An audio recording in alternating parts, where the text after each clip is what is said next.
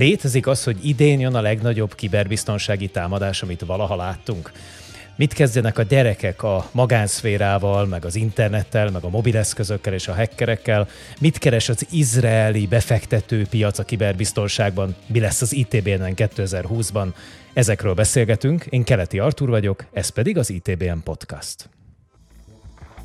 Ezekről a témákról fogunk beszélgetni most nagyjából 20 percben. Ez egy olyan formátum, az ITBN Podcast, aminek az első adását látjátok, amit nagyon régóta szerettünk volna már megcsinálni. Méghozzá azért, mert az ITBN előtt nagyon gyakran vannak olyan dolgok, amiről szívesen beszélgetnénk, szívesen elmondanánk, szívesen beszélgetnénk róla egy kicsit egy ilyen körben.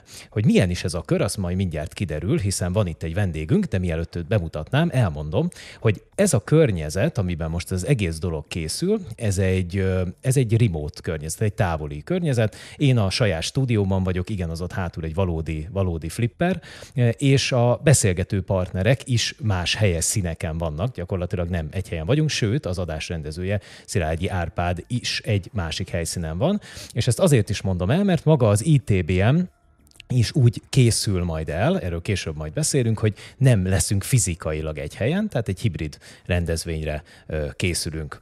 A podcast egyébként, amit most láttok, különböző rovatokból áll, és ezeket a rovatokat fogjuk majd szépen végig feldolgozni. Lesz hőbörgés, lesz menedzsment rovat, és sok minden más, úgyhogy szerintem kezdjünk is bele a porondra szólítanám ide a, podcast porondjára beszélgető partneremet, Péter Kovács Zoltánt. Szia Zoli, hallasz-e minket?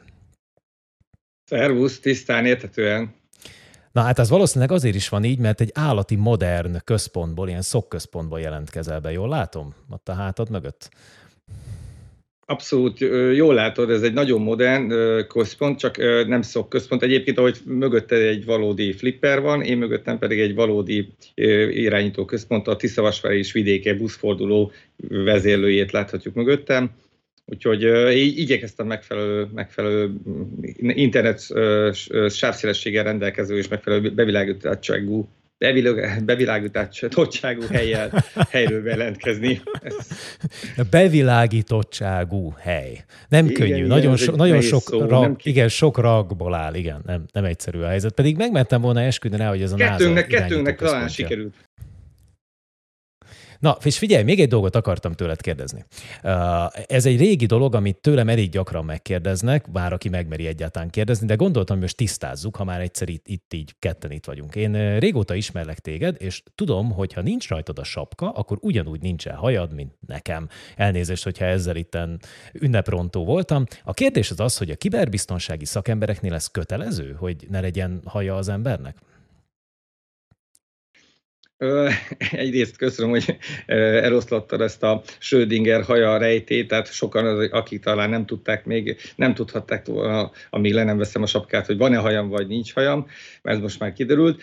Másrészt viszont valószínűleg nem kötelező, de tény, hogy elég magas számban vannak a, a kollégák közt szintén kopaszok. Ugye azt sem titok talán, hogy mi dolgoztunk már máshol is együtt, és volt többször is olyan megbeszélésünk, ahol a, a teremben az összes security kolléga, és nem csak mi, tehát minimum négyen kopaszok voltunk és security Tehát valami efféle tendencia azt hiszem van, de kötelezőnek talán nem mondanám. Hát ez nagyon jó hír szerintem, különösen azoknak, akik tervezik a jövőben vagy a hajnövesztést, vagy az, hogy esetleg kopaszok lesznek. Mi már azt hiszem, hogy ebben a ligában nem fogunk együtt focizni, de reméljük, hogy a következő rovatokban viszont igen.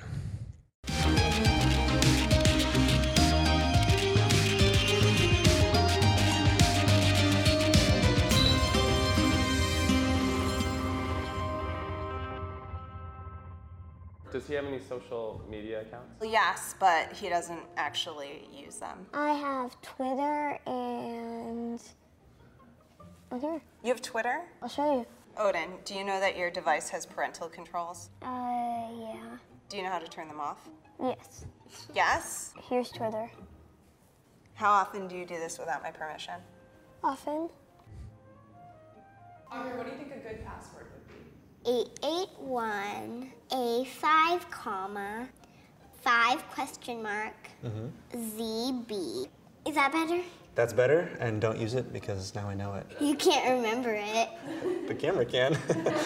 All right. All right. Ask your daughter if she has a Finsta. Ask her if she has a what? A Finsta. Do you have a Finsta? I do not. What's a A Finsta, it's like a like a fake Instagram. Kids don't want their parents to see. Keep it a little more private from them. Would you do that to me? You wouldn't do that. You would just talk to me, right? Oh, Hát azt hiszem, hogy itt a, a gyerekek, akik hackerekkel beszéltek, illetve a saját szüleik, akik próbáltak a gyerekekkel beszélni az internetről, meg a magánszféráról, hát mindenki meglepődött egy kicsit ezeken a válaszokon.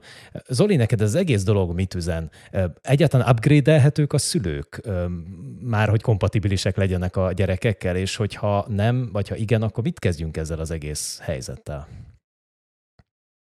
Egyrészt elég komoly és összetett a probléma, tehát ahhoz kevésen szerintem ez a 20 perc, hogy, hogy végére járjunk, de az biztos, hogy csak a technológia az nem fogja megoldani ezt a problémát, tehát ennél, ennél azért összetett, összetettebb, és egyébként ez itt, itt már említett Finsta, tehát a fake Instagram is egy tökéletes példája annak, hogy hogyan próbálják a, a szülői kontrollt kijátszani a, a kölykök, és én ne, jó magam is ismerek olyan, van olyan barátom, aki azért regisztrált az Instagramra, hogy, hogy követhesse a lányai accountjait, és hát kézenfekvő megoldás, hogy akkor csinálunk egy apa-kompatibilis accountot, és azt fogja apa követni. Szóval ahogy folyamatosan évtizedekkel, még évszázadokkal ezelőtt is megpróbálták kijátszani a szüleiket a fiatalok, e, továbbra is ez lesz, és egyébként a, a, még az jutott eszembe itt a jelszó elmesélésnél, hogy voltak egy időben ilyen szájtok, amik azt ígérték, hogy ellenőrzik, hogy elég erős a jelszó, tehát ez is egy csodálatos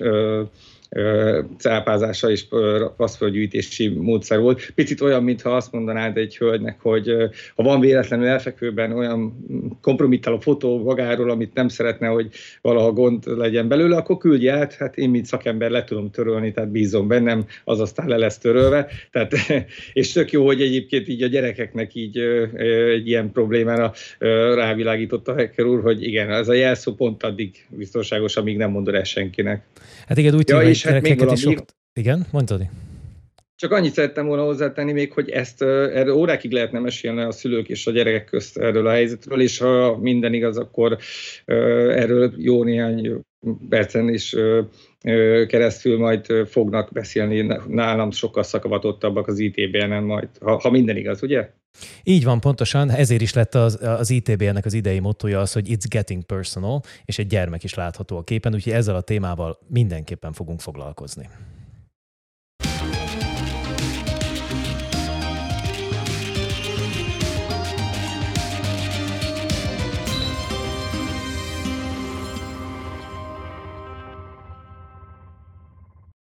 Ez a megtörtént rovatunk, ahol figyelj érdekes, senki sem tökéletes címszóval nézzük végig, hogy mi történt egyáltalán az interneten.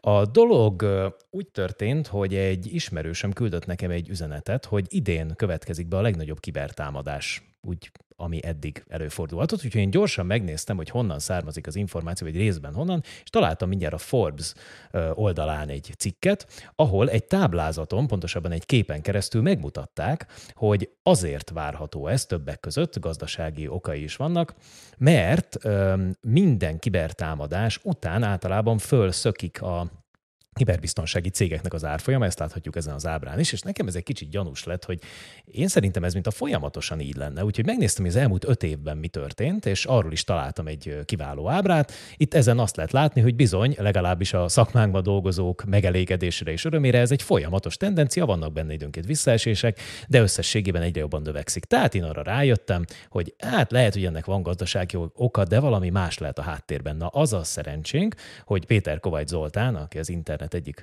az ITBN egyik tartalomszerkesztője, bár az internet is lehetnél igazából, miért is ne? Itt van igyekszem, velünk, igyekszem. Itt, itt van velünk, és akkor most szerkezd be, légy szíves ezt a problémát nekem a fejembe, hogy miért is várható a legnagyobb kibertámadás idén? Mi, mi ez?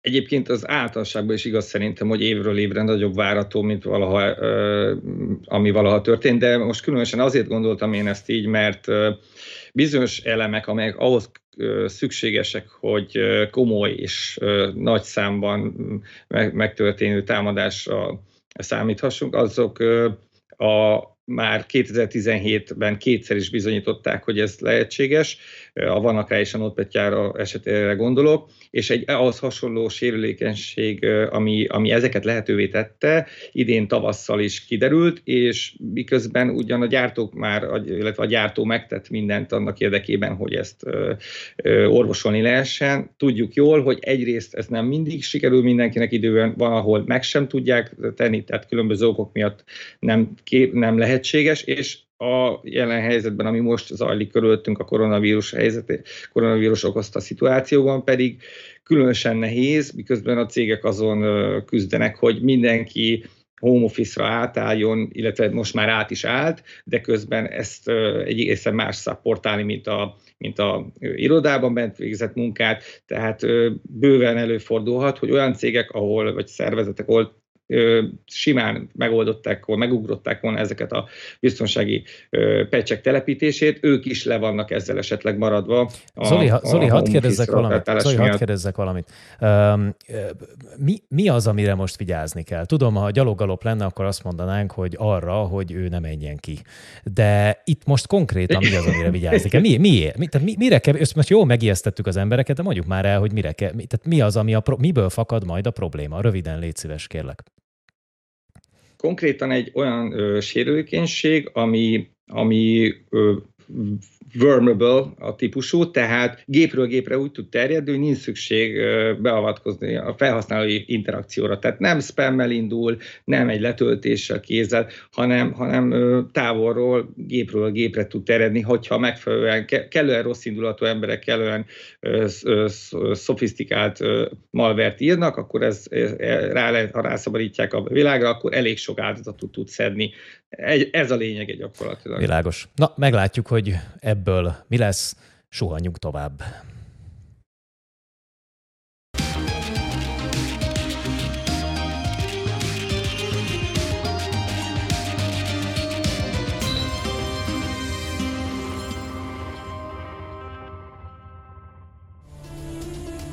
Az éppen futó videón azt látjuk, hogy a videó készítői mindenféle hatásos képekkel azt illusztrálják, hogy hát az a háború, amit eddig vívtunk a hackerek ellen, az nagyon meg fog változni. Most már nem elég csak simán védelmet kialakítani, hanem, most figyeljetek, meg kell valahogy tévesztenünk a hekkereket. Méghozzá egy olyan illúzióba kell őket belekergetni, ami élhetetlenné teszi a, a, a környezetüket, tehát nagyon nehezen találják majd meg a kiutat a rendszerekből, vagy esetleg hibákat követnek el. És hát úgy tűnik, hogy az Illusive Networks, aki egyébként a Team 8 izraeli Capital befektető cégnek a, az egyik cége, tulajdonképpen ezzel az ötlettel állt elő. Tehát nagyon érdekes a kérdés, vajon át kell vernünk a hekkereket most már ez a világ jön. Péter Kovács Zoli, mi erről a véleményed? Nekem személy szerint az a véleményem, hogy abszolút. Tehát én nagyon, nagyon mondhatni bolondja vagyok ennek a megközelítésnek. Mármint a hacker átverésnek, mikor... úgy, úgy érted?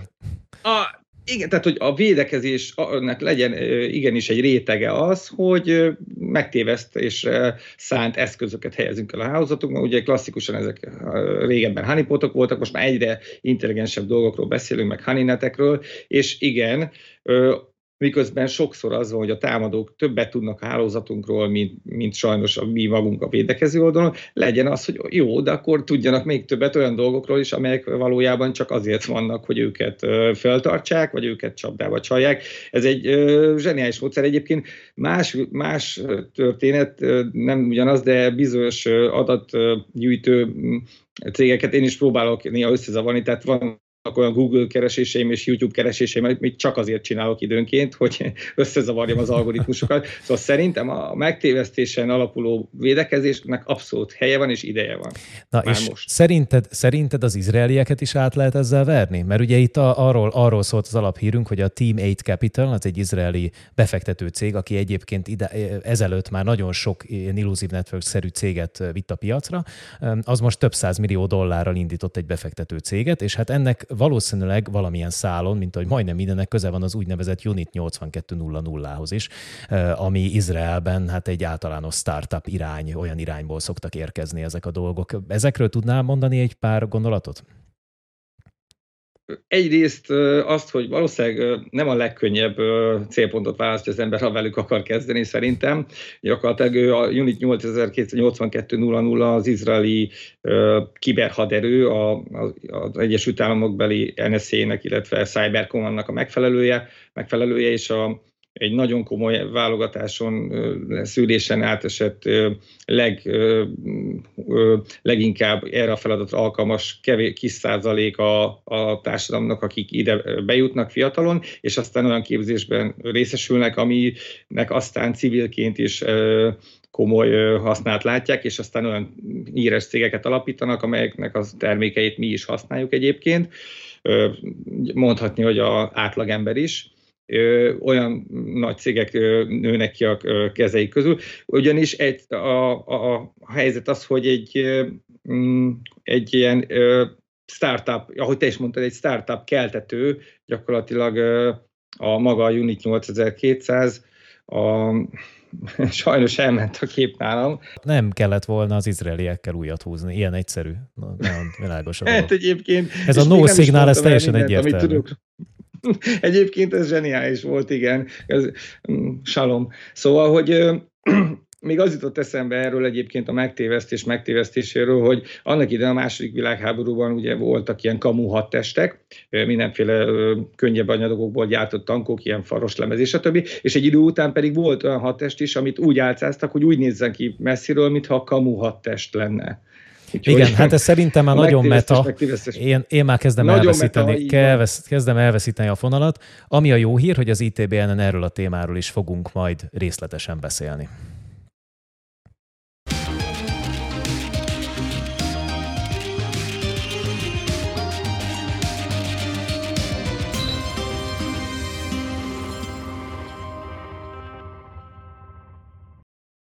Sokan kérdezitek tőlünk, hogy mi lesz idén az ITBN-nel, hiszen a vírushelyzet és még sok minden más az abba az irányba kormányozta a hajónkat, hogy egy virtuális rendezvényt szervezünk, pontosabban egy hibrid eseményt, és enne, enne, ezen a hibrid eseményen belül ugye nem mindenki lesz majd fizikailag jelen az ITBN-en, ami nekünk is szokatlan lesz, 15 éve mindig több ezer fővel rendezzük meg két nap alatt a rendezvényt, most viszont a többség az otthon fog majd ülni, és különböző TV csatorna-szerű streameket fog nézni. Nagyon érdekes networking megoldással készülünk, itt láthatóak azok a képek, amelyet megkaptak már a támogatóink, vagy azok, akik esetleg előadnak, hogy tulajdonképpen mit is ígér az ITBN idén a résztvevőknek illetve az előadóknak. Szóval nagyon izgalmas témákkal készülünk, nagyon-nagyon jópofa, kreatív megoldásokkal, és szeretnénk egy olyan hibrid eseményt összehozni, ami ami tényleg párját ritkítja, meg szeretnénk mutatni nektek, hogy az ITBN-t igenis meg lehet rendezni virtuális körülmények között. És ennek keretében egyébként meg fogunk rendezni egy másik ilyen kis mini dolgot. Zoli, mondanál három gondolatot arról, hogy mi is ez a hackathon, hiszen majd a következő, következő podcastban részletesen fogunk róla beszélni. Igen, lesz ITBN hackathon, ez a, ez a abszolút jó hír, és maga a hackathon ez egy olyan rendezvény, ami minimum egy, néha kettő-három napig tart, és ahol összehozzanak a szakmában feltörekvő, vagy éppen új kihívásokat kereső szakemberekből álló csoportokat, vagy akár magányos harcosokat is, és problémákra megoldást kereső cégeket, szervezeteket. Tehát van, van az egyik oldalon a, a, a klasszikusan a mérnökök, és a másik oldalon pedig a cégek, akik hozzák a problémákat, és van rá adott idő, hogy egy, akár egy prototípusig eljusson egy, egy probléma kapcsán az adott csapat, és a, a végeredmény az egy abszolút win-win, a, a, a csapatok leszállítanak valamilyen szintű megoldást, és aztán ebből sokszor elindul valami közös közös együttműködés, és egy kifejezetten IT-biztonsági témájú hackathon IT-ben keretek közt lesz hamarosan. Na ennek is a részleteit majd később várjuk. Nos, ennyi volt az ITBM Podcast első adása. Reméljük, hogy élveztétek. Mi nagyon élveztük, nagyon jó volt itt a, a hangulat. Ezzel a műsor formával, mindenféle formában fogunk majd jelentkezni. Valamikor többen leszünk, valamikor kevesebben, és a témákat is végig fogjuk majd nézegetni, amik az ITBN-ig megjelennek. Magán az ITBN-en is, vagy ha egyszerűen olyan dolgokról hallunk, vagy látunk, vagy értesülünk, amelyek izgalmasak lehetnek, vagy esetleg szóltok, küldötök nekünk érdekes híreket, amelyeket úgy gondoljátok, hogy fel kéne dolgoznunk, akkor ezekről is fogunk majd beszélni. Úgyhogy reméljük, hogy mindenkinek nagyon tetszett, mindenkit szeretettel várunk majd a következő podcastokon is. Sziasztok!